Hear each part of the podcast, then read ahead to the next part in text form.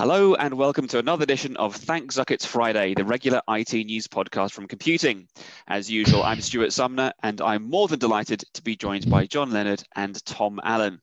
Uh, fantastic. Okay, well, we're into the podcast. Uh, let's talk about our weeks in the section we like to call Forced Banter. John, what's been going on with you? Any uh, allotment action? Um, no, actually, no. Uh, nothing, nothing to bring you this week. Um, I have been catching up with Line of Duty, series six of which started on Sunday. I'm not Is sure. that any if- good? if I've seen it advertised. It's fantastic. Yeah, really, really good. Um, don't know if you, well, if you haven't seen it, it's about this police anti-corruption unit. Um, and there's loads and loads of red herrings. You can never really work out what's going on you know, till till the final one. And it's always fun to try and work out who's actually bent, who's being set up and framed. Was it kind of a, is it sort of a whodunity sort of a thing? It's it's a, it's a kind of a, a cop series, but with a difference. Like it's not really a who done it. You you usually kind of know who done it, but you don't know the whole story because everyone's a little bit corrupt in certain ways, you know. So they're all they're all sort of slightly compromised. Um, other other great thing about it is the the police have even more acronyms than the IT industry does. You know, Wow, that, that uh, takes some beating. That's it certainly does. So I'll, I'll just try out in a couple. OCG, Um, uh, n- Uh, uh, yep. Oxford College Group. no, organized crime group. Got the Oh, group. that's Well an done. Easy one. SCG. Special crime group. serious crime group. I'm I'm not sure what the difference is. Perhaps it's just one that's not very organised. I'm not- not really sure, but is very. And, and serious. one that's not really serious. It's just like stealing sweets or just you know, Yeah, be- could be, being could be, offhand to a to a doctor. That, that, that's that sort of thing. that sort of thing. And the the new one for Series Six is Chiz. I'm saying that rather carefully. Uh, C- C H C H I S. C H I S. Um,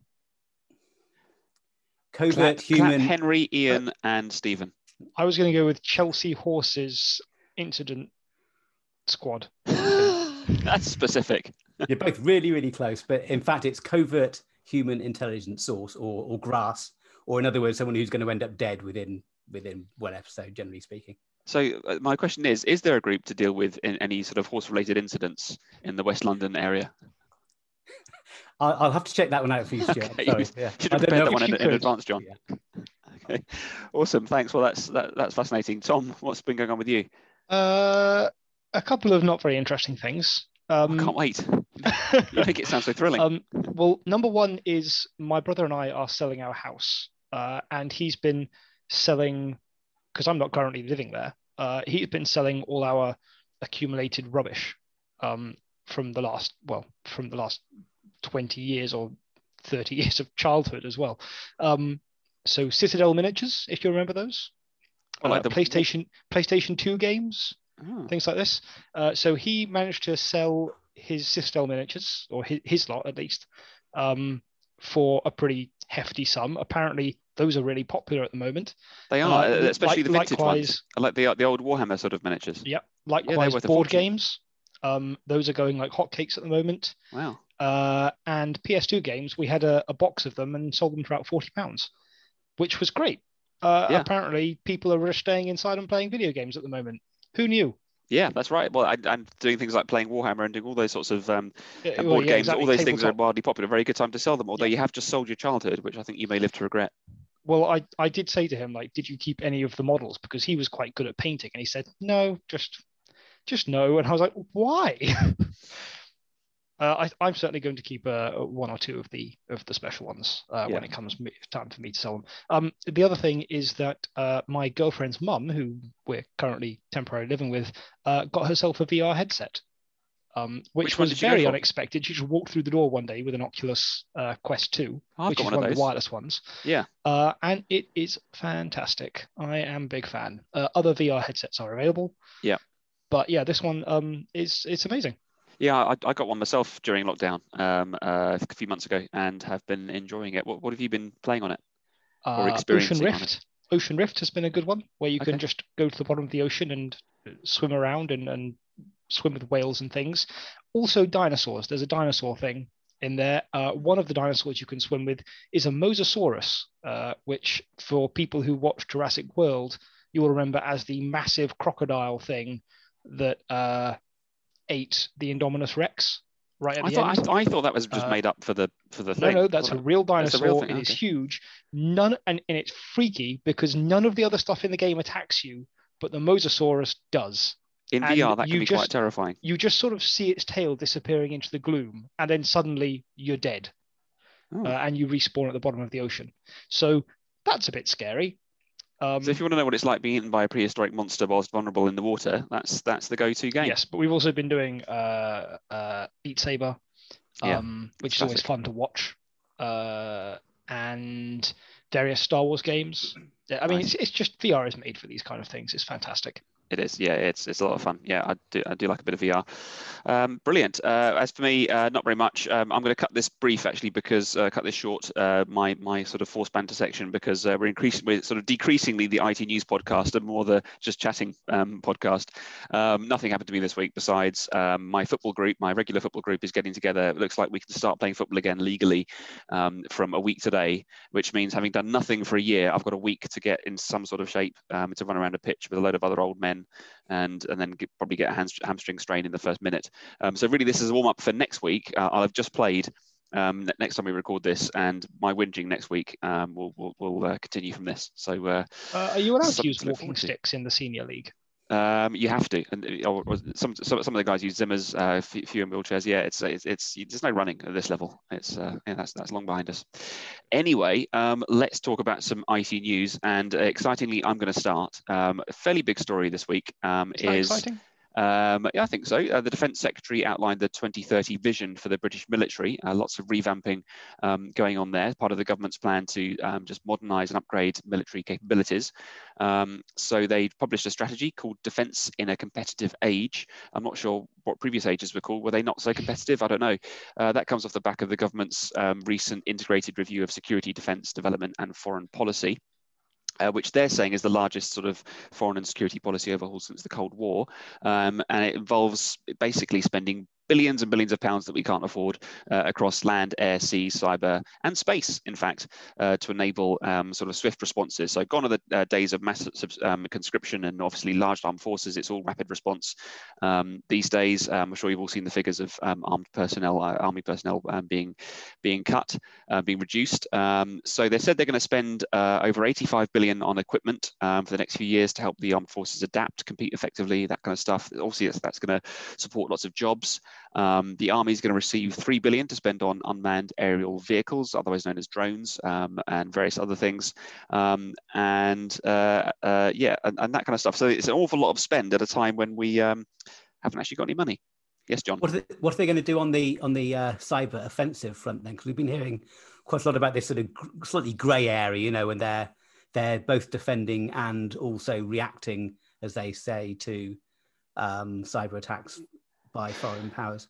Yeah, and obviously that's a really crucial area because um, any, well, I mean, we haven't had a world war for a long time, thank God, but the next one is going to involve cyber warfare at least as much as it is um, conventional.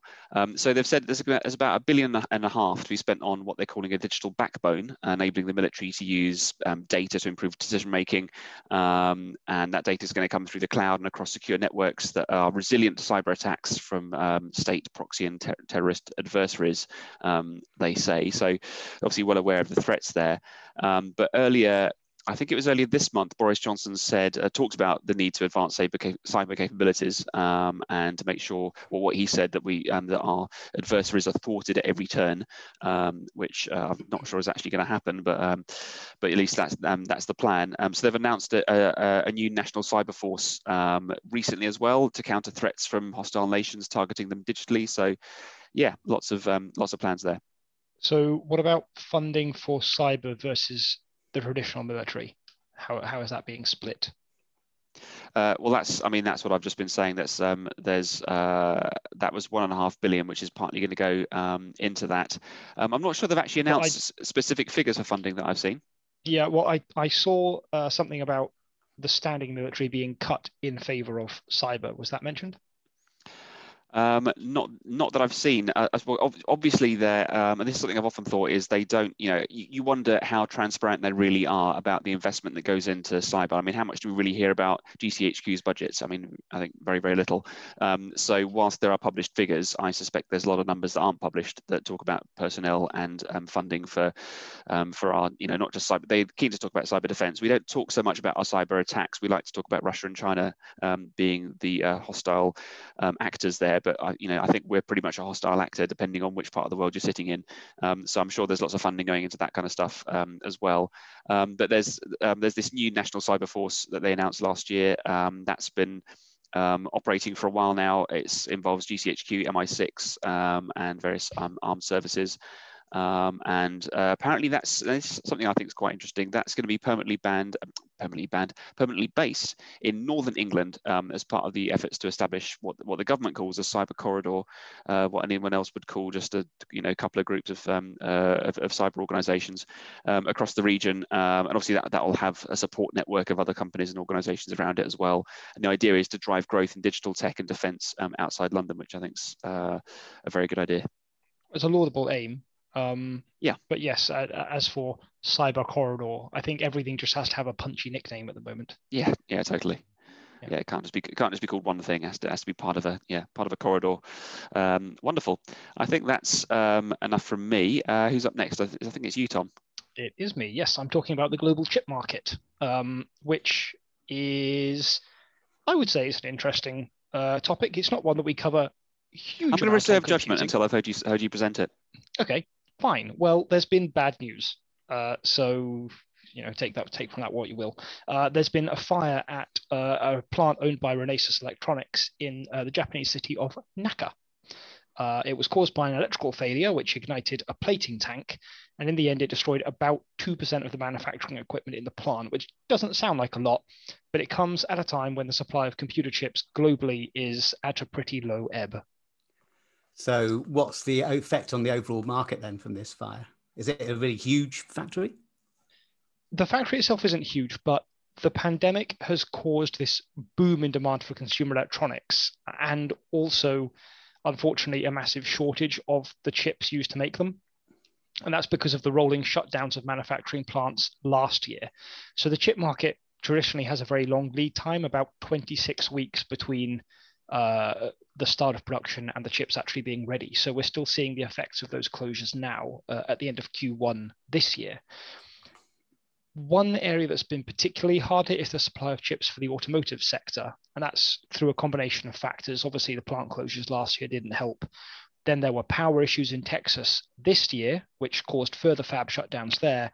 And finally, there's a drought in Taiwan where a lot of chips are produced, and that's compounding matters. You know, you have one of the biggest chip makers in the world, Taiwan Semiconductor Manufacturing uh, Corporation, which is based there.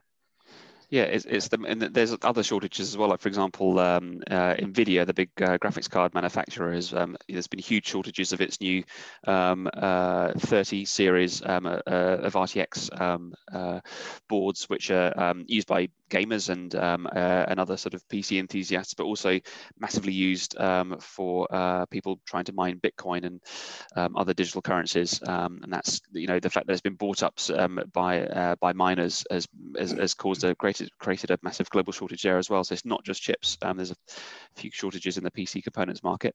Um, so you talked about um, supply of chips to the automotive sector. So is that one of the main things that um, does? Uh, yeah, Renesas controls about 20% of the global market for microcontrollers used in cars. And when it comes to its actual plant in Naka, the one that had the fire, uh, about two thirds of the output from that plant was dedicated to the auto industry. So again, it's bad news for the auto industry at a time when it was already suffering. Um, now, in a related bit of news, not directly related to the uh, the Renesas fire, but Intel has said it's going to build two new fabs in Arizona. Plus, it has new plans for plants elsewhere in the USA and Europe, which is all part of the company's effort to spread chip making outside of Asia. So yeah, that's uh, interesting bit of I thought it was an interesting bit of market news from the uh, from the hardware side, which, as I said, we don't often cover on computing. Hmm. I'm going to generously agree with you and say yes, that was interesting. Uh, let's go to you, John. I've also got a very interesting story. It's about search. Um, and you probably know about privacy oriented search engines like uh, DuckDuckGo and StartPage, um, which I've, I've been sort of covering over the years. But would you pay to actually use a search engine that was private um, if it gave you clean unbiased results and no ads. Um, well, a Scottish startup called Better Internet Search does what it says on the tin, I guess, is betting that you will. Um, and I spoke to the founder, who's called Gordon Povey, um, and his contention is that most search engines make their money through advertising and tracking. And in doing so, they kind of bias the results, which is certainly certainly true to an extent. But the, the kicker, though, is that um, for his new search engine, you'll need to pay for each search. At the moment, it's in beta and they're trying to work out the right pricing structure. Um, but it's likely that one search token, i.e., one search, will cost about one penny. That's okay, interesting because can... it, it, makes you question how many searches do you do a day. I was just saying the same, um, exact I must, same thing. I must, I must spend, you know, I'm, I got to do close to hundred. Yeah, I think he sort of worked out the average person like ten pounds would last them about three months. But for us, obviously, we're on the we're on uh, search engines all the time. I actually use Startpage, which is great, which is a sort of a Google one. Um, it, it's a kind of it, um, it's a private search based on Google, but I'm sure that us, you know, as um, as journalists, are probably not in the target market. We'd be absolutely skint if we were if we were yeah. going to be using these things. But um, well, I, will sort of come on to this in a minute. Um, it, it's obviously going to be really, really hard for this thing to compete with free. You know, Bing is free, Google is free, Yahoo even is free. Um, Povey does point, out that these services aren't really free, even setting aside the you are the product argument. Um, all those ads and trackers do use up bandwidth. And it's estimated that uh, between 25 and 40% of all internet traffic is actually ads and everything that goes with them. They also use up CPU cycles. Um, we pay for those too. And they lead to slower services. Um, if you if you take all the advertising out of the web, it's absolutely it's, it's so incredibly fast. Um, then then again, you know, that's the business model. Um, then there's the manipulation of results, which is based on personal data. So if you and I are both logged into Google, results from the same search will be different because obviously Google uses our previous searches and other things it knows about us to tailor the search. It's pretty much um, anything you type in is going to come back with a picture of a shed and an allotment. and a big pile of manure, yeah. Yeah. um, okay, so I, I can see the upsides for doing this. Absolutely. You know, it, it sounds like a, a good idea, but still, a penny a search does sound it, it sounds ridiculous to say out loud, but that sounds like a lot of money when you consider how many searches the average person does. It does sound a lot. I mean, again, he was saying that the average person does a lot less than we do, you know, maybe be sort of 10, 15 a day or something. But then it, it is it's obviously going to be very, very hard to compete with something that is considered free, even if it isn't really free, as we've as I've just been saying. Um, but that's only one half of the equation because the other side is that you'll be able to earn tokens by searching for products in the shopping channel, which is being kept completely separate from the search, um, or otherwise contributing to the search engine, perhaps by adding sources or directories to the to the default one, which is Bing, like a lot of the other search engines like um, DuckDuckGo use. And so the idea is that it will reward users with tokens for things that add revenue to the service and for things that cost, you know, such as a search, um, you, you, have to pay for that. Um, what it is really is just an attempt to create a different sort of economic model for the internet, um, one that's not so dependent on tracking and advertising. Um, management of the tokens and the identity of the users is done by a blockchain called Partisia, which promises um, zero knowledge computation. In other words, uh, cooperating companies will be able to use personal data to, to offer personal services, but without being able to read that data directly. Um, which, if it works efficiently, is actually a privacy holy grail. It's um, similar to homomorphic encryption, which people have been trying to do since the 1970s. Yeah, it, it sounds it, it sounds very laudable. I like the idea of um, trying to create a different sort of economics for the internet. That's that's great, and it does sort of it makes any privacy advocate kind of put the money where their mouth is. It's all very well saying crying privacy and crying foul with all these um, shady things that we know Google and others get up to. Um, it's another thing to actually say, all right, yeah, oh, fine, I'll I'll pay for stuff instead. Um, that is is interesting to see if it's going to work. Uh, is, is there going to be any any sort of response from from Google et al? Are, are, are they sort of quivering in their palaces? um, not yet, I don't think. Um, and obviously, it's still pretty early days, um, and, and, this thing is still in beta, although they do plan to go live uh, later this year. Um, historically, the the economics of these kind of projects have been proving really hard to get right. And you know, it's trying to match the um, the amount people are willing to spend with how much they could earn and still allow the the company better internet search to make some sort of profit out of it. Because um, that's that's the general idea. Uh, um, so there's going to be quite a lot of tinkering yet i think before they come up with some sort of final um, yeah, I, uh, hostage solution for that. I remember using something similar. It wasn't for the same reason of course but back when i was a very poor student um, there was a browser that offered to pay you money to use it. Like you you would do a you would search and then you would gain tokens and things, and then you could you could exchange those tokens for vouchers and, and that kind of thing for, for different shops. Um, the problem with that one was a the massive number of searches you needed to do to actually earn anything substantial, and b the uh, uh, the search results themselves were just a bit rubbish compared to something like Google. So these guys are using Bing as their as their default engine. So I suppose that might not be a problem for them.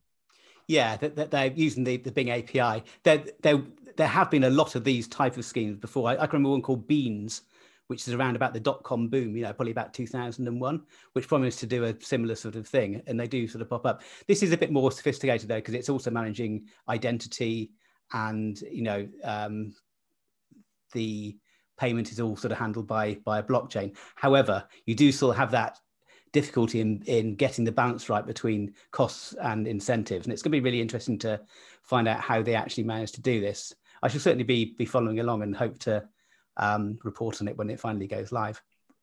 Yeah, I think one of the other things they're going to have to, I mean, certainly wish them well, but I think one of the other things they'll have to cope with um, is trust as well. But people are going to have to trust that they're not that they're doing what they say and they're not because you kind of assume uh, anything on the internet. Oh, they're tracking me, they're harvesting my data, they're profiling me, whatever. You'll have to get through that as well. People are going to think, well, I'm sure you're doing that anyway, and you're charging me actual money. So you're going to have to get people to be convinced that you know that's not happening here. Mm. There's another hurdle to jump through. Yeah, yeah, absolutely. I mean, I think I think people are getting you, especially the, the, the crypto crowd, are getting used to this sort of thing where all that is handled automatically, and so I, I, should imagine that they'll be the early users. I mean, people who are interested in privacy and are also used to using cryptocurrencies. You will be able to change these tokens for cryptocurrencies in the future. That's the the the plan at least, and it should even be possible to actually earn money. You know, if you hardly do any searches and you contribute and you do a lot of shopping searches, for example, um, you could even earn money. However, you know that definitely remains to be seen. It'd be yeah, minuscule. Call, call me cynical, well. but I've I've heard of you know earn money to do this thing you're going to do anyway schemes yeah. before. Yeah, yeah. Obviously, it sounds too good to be true. And similarly, there's all kinds of schemes you can sign up to on the internet right now for filling all these surveys for money, and you know, none of it's none of it's real, or you know, you'd have to fill in, um, you know, spend uh, several hours to earn 15 pence. It's uh, yeah, not not really a great. It's a bit like being a journalist. It's, it's you know, I wouldn't, I wouldn't encourage it of anyone. Um, Fantastic. Well, um, on that bombshell, I think that's about enough for another week. I think we did manage to uh, move away from talking about uh, VR and that kind of stuff and what we've been up to to get onto IT news eventually. So that's um, that's good. Besides that, thanks, John and Tom, uh, once again, and we'll be back once again next week with more.